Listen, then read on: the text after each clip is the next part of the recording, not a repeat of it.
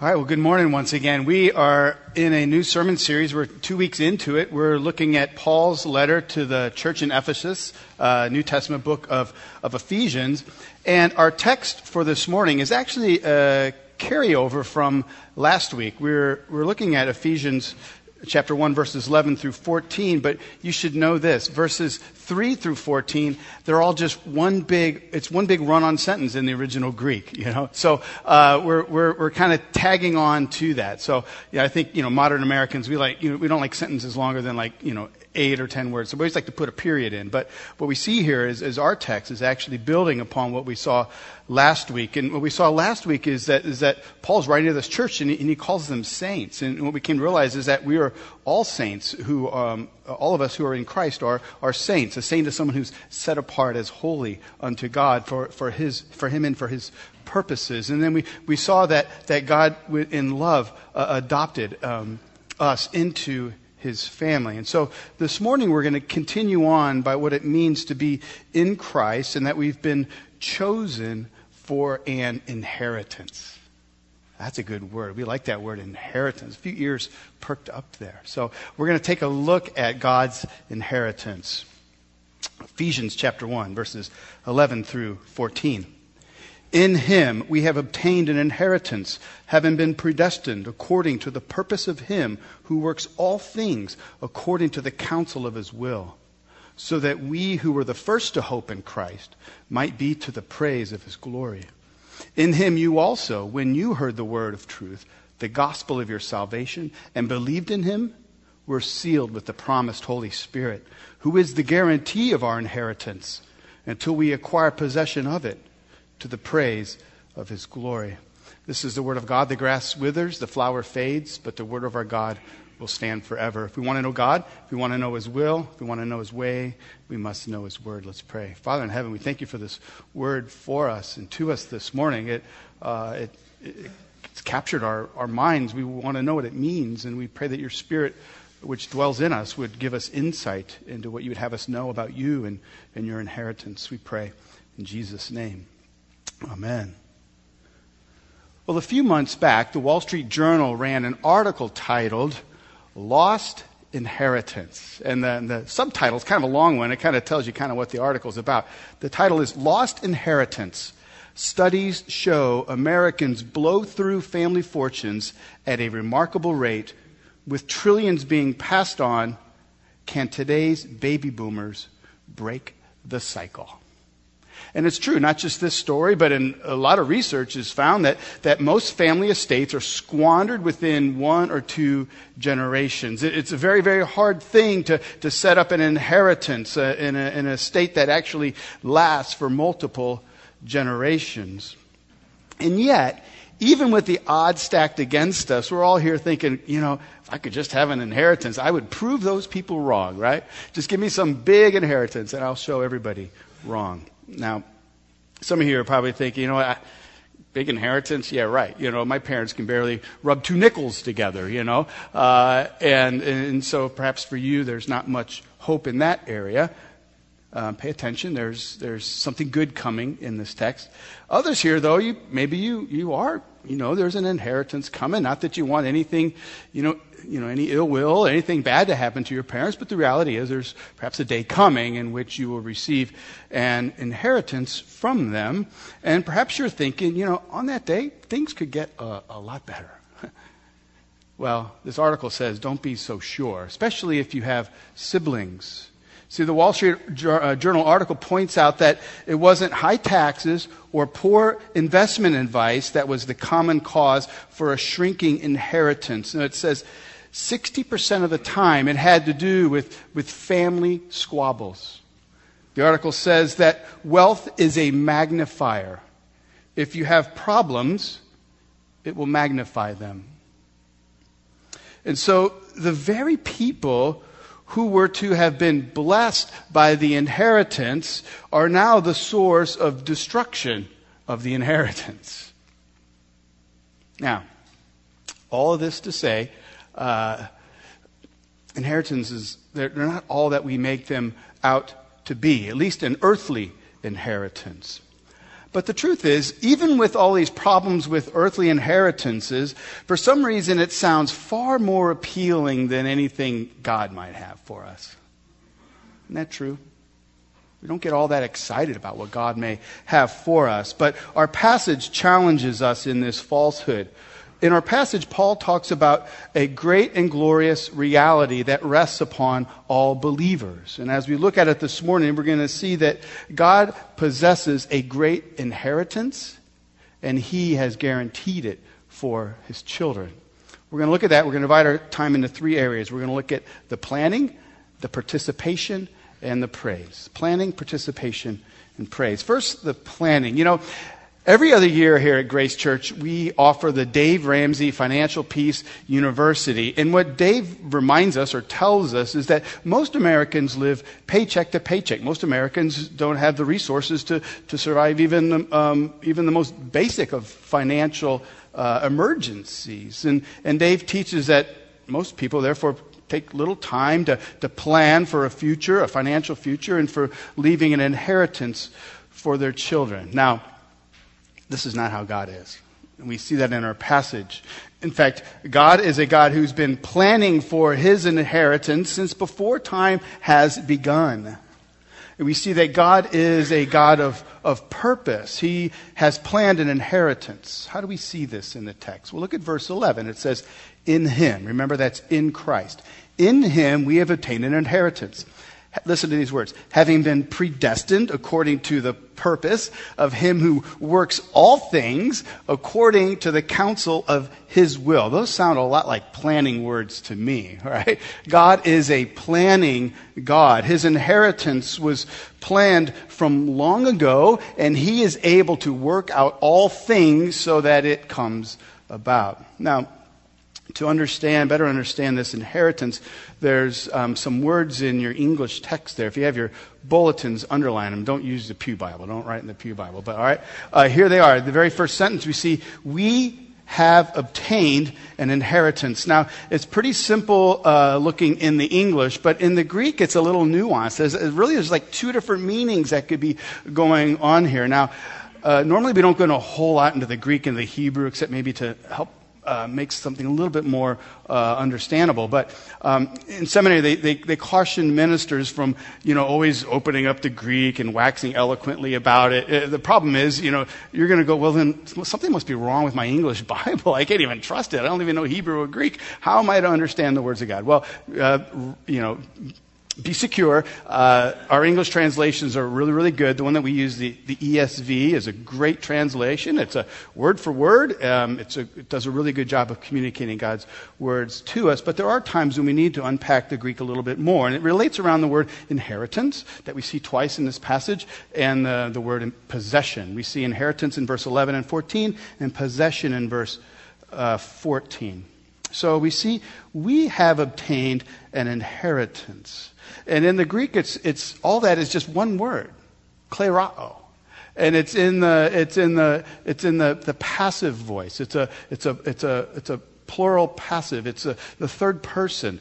And, and, and so it can have two different meanings. It can mean, one, that we have received an inheritance, or two, it can mean we have been claimed as an inheritance. And I'm opting for number two. I know that's not what our text says, but uh, this isn't just my idea either. A lot of really bright theologians have looked at this, and that's the conclusion. So we have been claimed by God for an inheritance. Why do we draw this conclusion? Well, from the context. What if, if you from studying from what we've seen so far, what did we see last week? That, that Paul calls the Ephesians saints, which means that God has worked upon them to make them his set aside people, holy unto him. This is God's work. Uh, we saw that God in love, how he chose uh, him from the foundation of the world. We saw that God is a predestining God and that he predestines people for adoption. I know that word predestination can kind of divide people in the church, but really the reason why Paul uses it is to unite us and to give us courage and strength.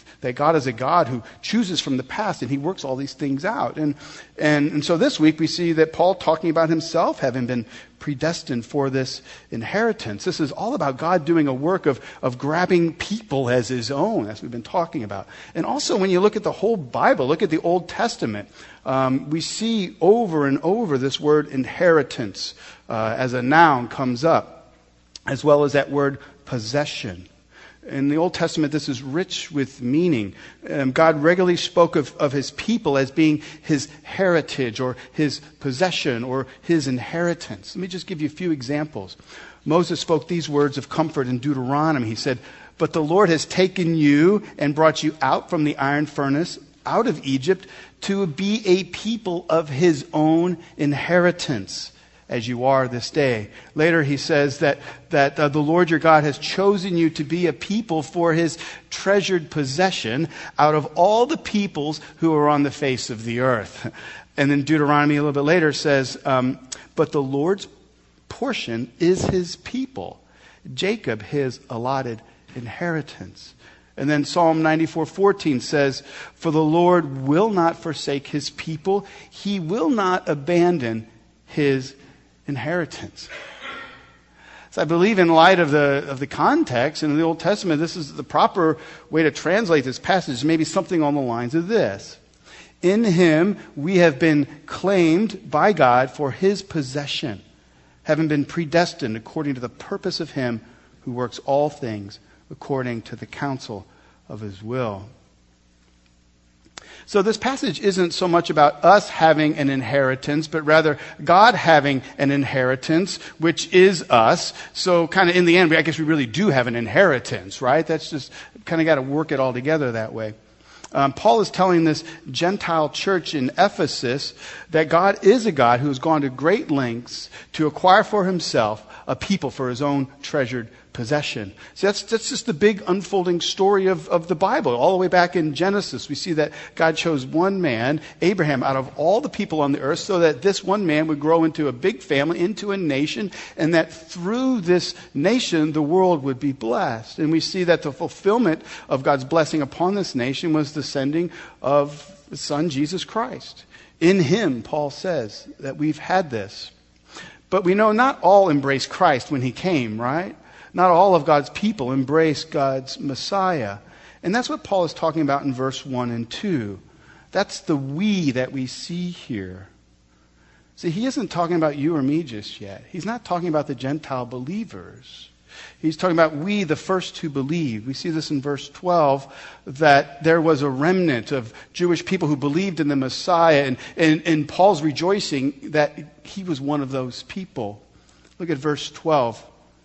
He says, so that we who were the first to hope in Christ might be to the praise of his glory. The first to hope in Christ, the small remnant of Jewish people who believed in the Messiah when he came. Paul's talking about those people. He hasn't, he's not talking about us yet. In, in verse 13, he says, In him you also. That's kind of where we come into this.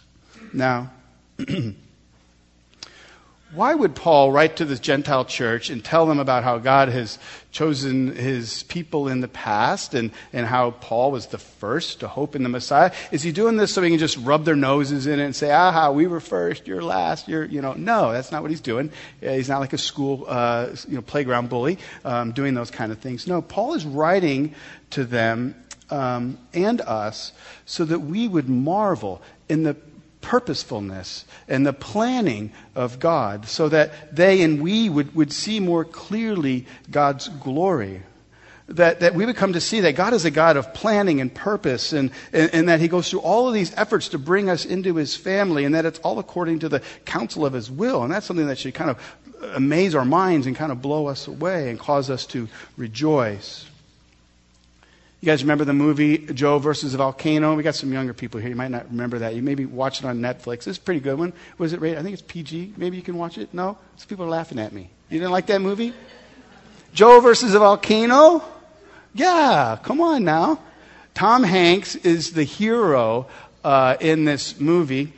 And what we see is that through a number of incredible circumstances and trials, he ultimately finds himself where? He's adrift on a raft out in the middle of the sea. And as he's drifting on this raft, he's got a lot of time, as you can imagine. And he's reflecting um, on all of his losses, all of his mistakes, all of his failures in his life. And, and in the expanse of the sea, he begins to despair.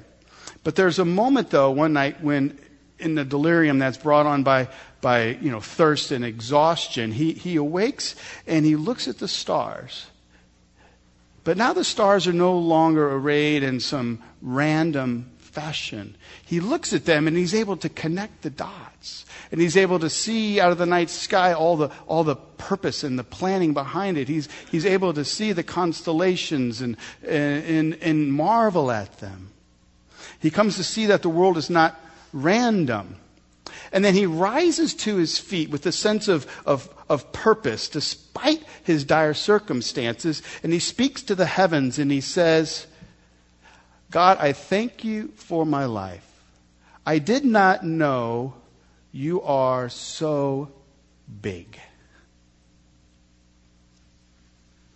It's a rather profound theology for a Hollywood comedy, right?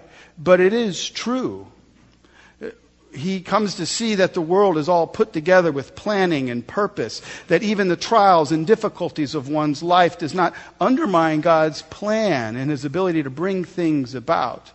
And it causes one to it cannot help but praise him. So that's our first point, the planning. God has planned for his inheritance with great love and purpose. God has secured for himself a uh, possession, his own people. Now we turn to our participation. Verse 11 and 12 was about we, Paul, and the first Jewish believers. And now in verse 13 we read, in, in him you also. Paul is saying, so to you. In Jesus you also have been brought in to this reality. Now Paul elaborates more on this in chapter 2, but this divide between Jew and Gentile has now been done away with in Christ. People from all nations now are, are able to rejoice in this inheritance of God's people. So, God is saying, you know, to the Gentiles in Ephesus, guess what? The doors have been opened. Heaven has opened up its doors to you through the Messiah, through Jesus Christ. And, you know, the people in Ephesus, they needed to hear this. And I think so to us as well. See, the people in Ephesus, they were troubled by their gods. There was all kinds of gods in the ancient Greek and Roman world, but their gods were capricious. Their gods were vindictive. They were untrustworthy. They were fickle. You could not understand them, let alone trust them their gods never put their minds to anything, and, and it lasted for very long. These gods knew nothing of steadfast love, and they knew nothing about an, any sort of inheritance that would include people. And so Paul is showing them and us that the one true God is not like the pagan deities. He has lavished his steadfast love on his inheritance. He's, he's a God of power. He's a God of will and purpose. And he's able to make all things work out according to his purpose. And his plan throughout all time is to redeem unto himself a people to treasure and cherish. And you have been brought into that. Leave your gods behind and walk in that reality is God's uh, treasured possession. Now, we also need to hear this, right? Um, not because we worship gods like the great goddess Artemis, who was the deity of Ephesus. You, the, there was a temple of Artemis there. Uh, the Romans called her Diana, but the temple of Artemis was one of the seven wonders of the ancient world, right there in Ephesus. We don't, we don't worship goddesses or gods like that. But isn't it true that we do entrust our lives to, to godlike idols that are just as fickle? Say, for instance, you've, uh, you bow to the God of, of, of keeping your nose to the grindstone, the God of hard work and effort and you, and you believe falsely that this God's going to deliver what you want. If you just work hard, you've been told if you work hard, everything's going to go right for you. You're going to be able to set aside a heritage, and you'll have a, a nice retirement, and you pass something along to your kids. Um, but we've all come to know that, that, that this, this, this, God of the grindstone uh, cares nothing for you. it's not alive. The grindstone doesn't know you. It doesn't owe you anything. And in the end, it ultimately lets you down. Perhaps you do succeed for a while, but, um, you know, all kinds of misfortune is capable of creeping in. How are you able to safeguard your, your hopes if that's the, the God that you bow towards? Maybe that's not your God, but you get the point. And so what Paul is telling the Ephesians and us is that is that the God who calls you into relationship with Him is, is sovereign. He's powerful. He's able to work all, all things. And in Christ, we belong to this God as well. We are His treasured possession.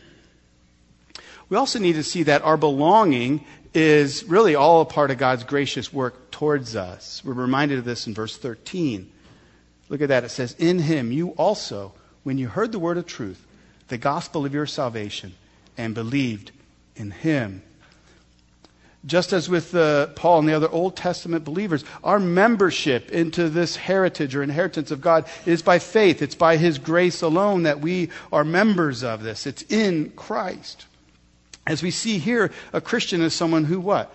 Has heard the word of truth, which is the gospel of our salvation, and believed in Him. Now, some of you here, you were raised in Christian homes, and perhaps you can't remember a day when you didn't believe in Him. Guess what? That's good, all right? Uh, it's not, the cool Christians aren't the ones who've got this great testimony of, of, uh, of uh, pagan living and, and, a radical transformation to Christ. God's plan for His people is that, that the children would always know God and love Him. And some of you, that's your experience. Not that there aren't times in your life when, when God takes you to an even deeper commitment towards Him, but you've always known God. For others, like me, uh, we can remember vividly that day in which uh, we heard the word of truth, believed the gospel, and were saved. For all of us here, that's the reality that we share. We've come to believe the word of truth and experience God's salvation. Now, Paul's reason here for reminding us this isn't to remind us, you know, what we believe or, or how we came to believe it. Paul's focus here, what we need to focus on, is, is upon what God did for you at the moment you believed. It says this In him you also, when you believed, were sealed with the promised Holy Spirit, who is the guarantee of our inheritance until we require, acquire possession of it. What do we mean by sealed? Well, Egyptologists who study hieroglyphics have found the name of an ancient man. His name was Hemaka, and he's the earliest one that we know of to hold this position, keeper of the royal seal. And his, his title reflects the importance of his function. See, in ancient Egypt, no business was transpired without the official seal or stamp of the king.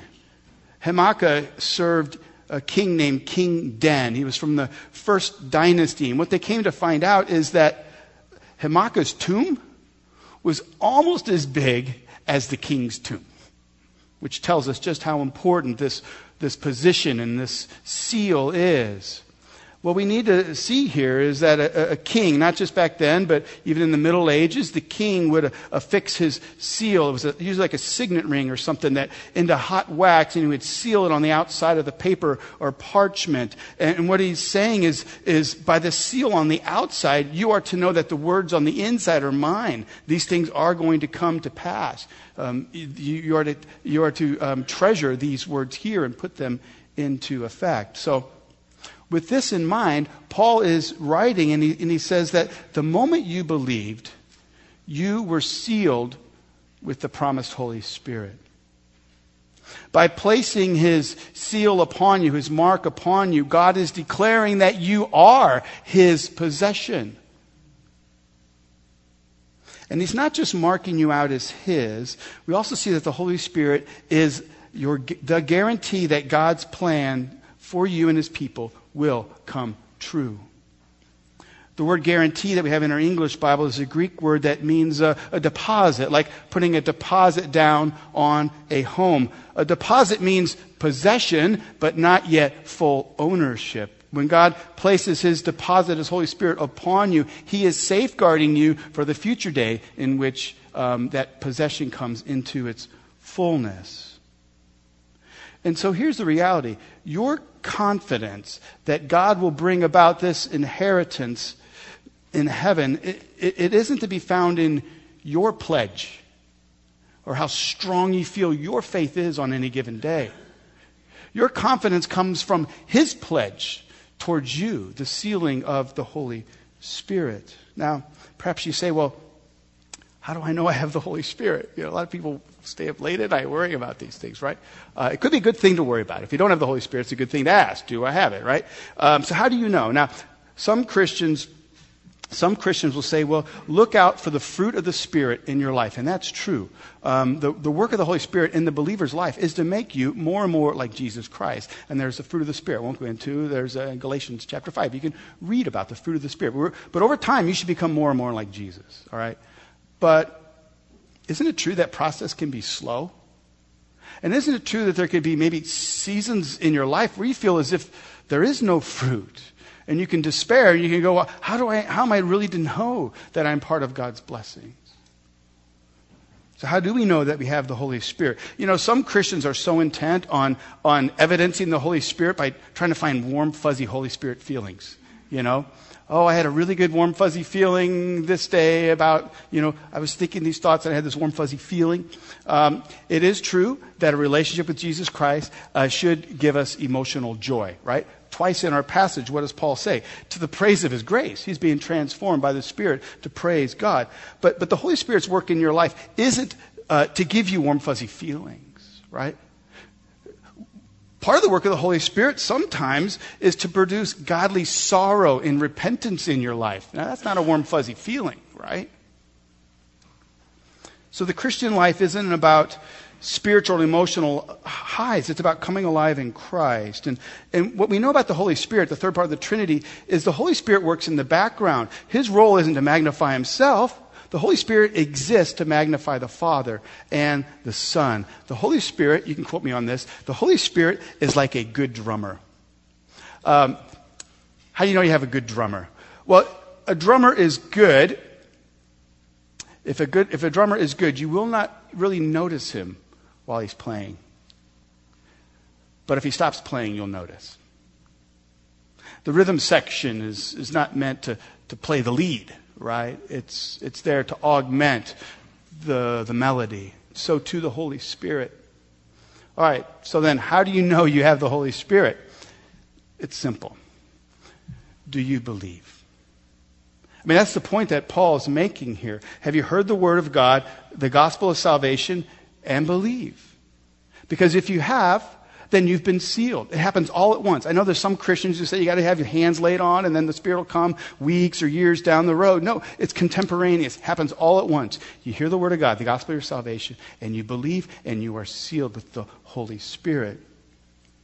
I like what Bryan Chapell writes about this. He says, it's kind of a long quote, so you have to listen closely. We fail to recognize belief as the indication of the seal of the Spirit when we fail to remember how supernatural is the gift of our faith.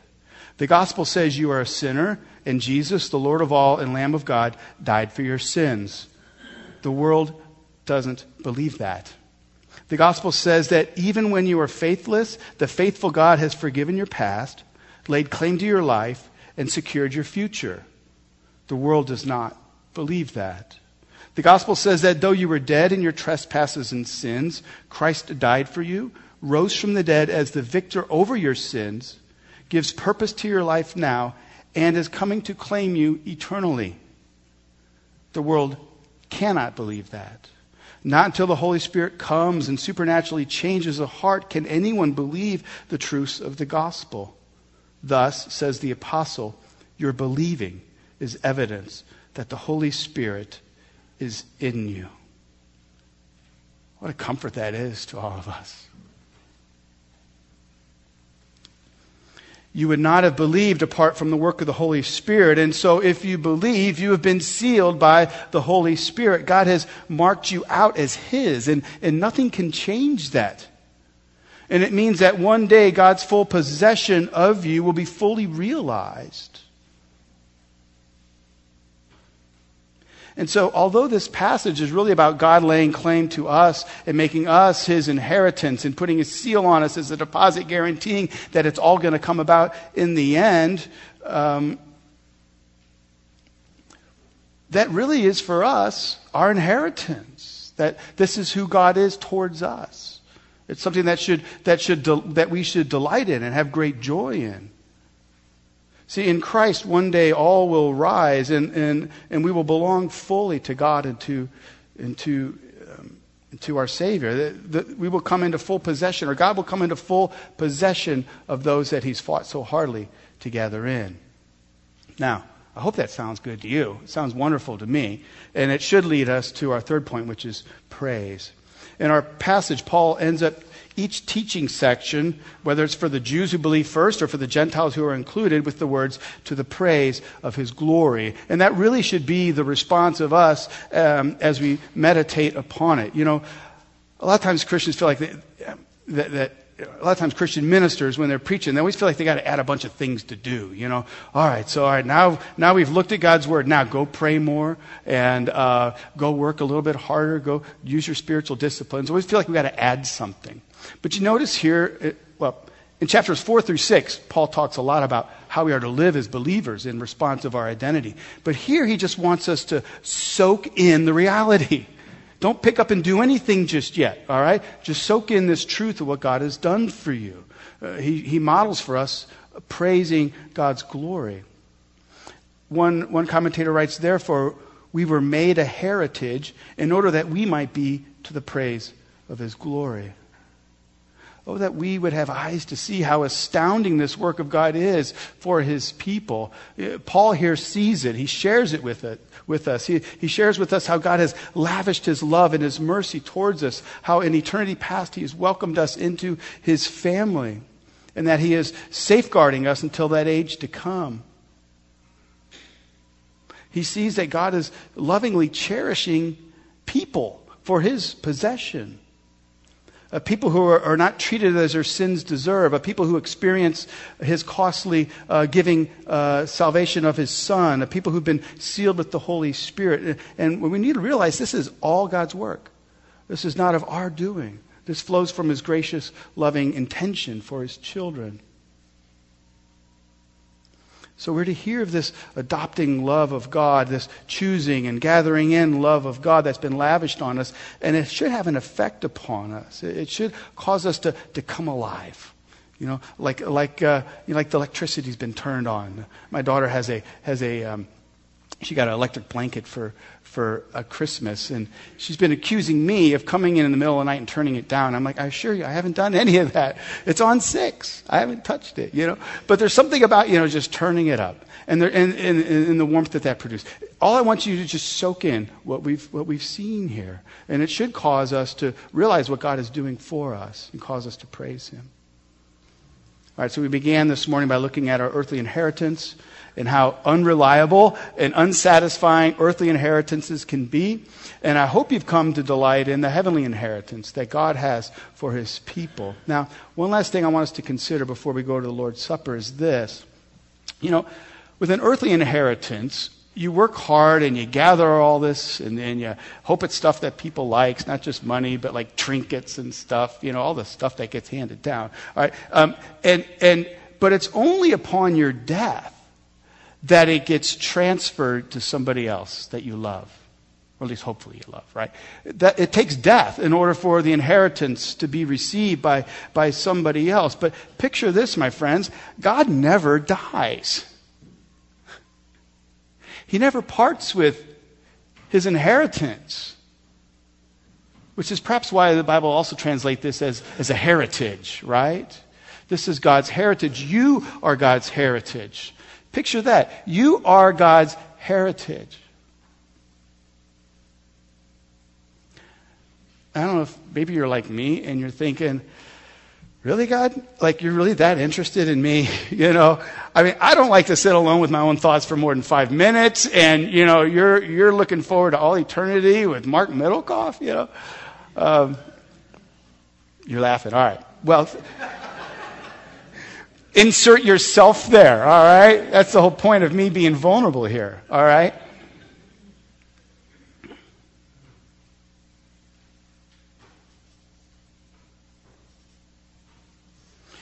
Why in the world would God get all amped up over me?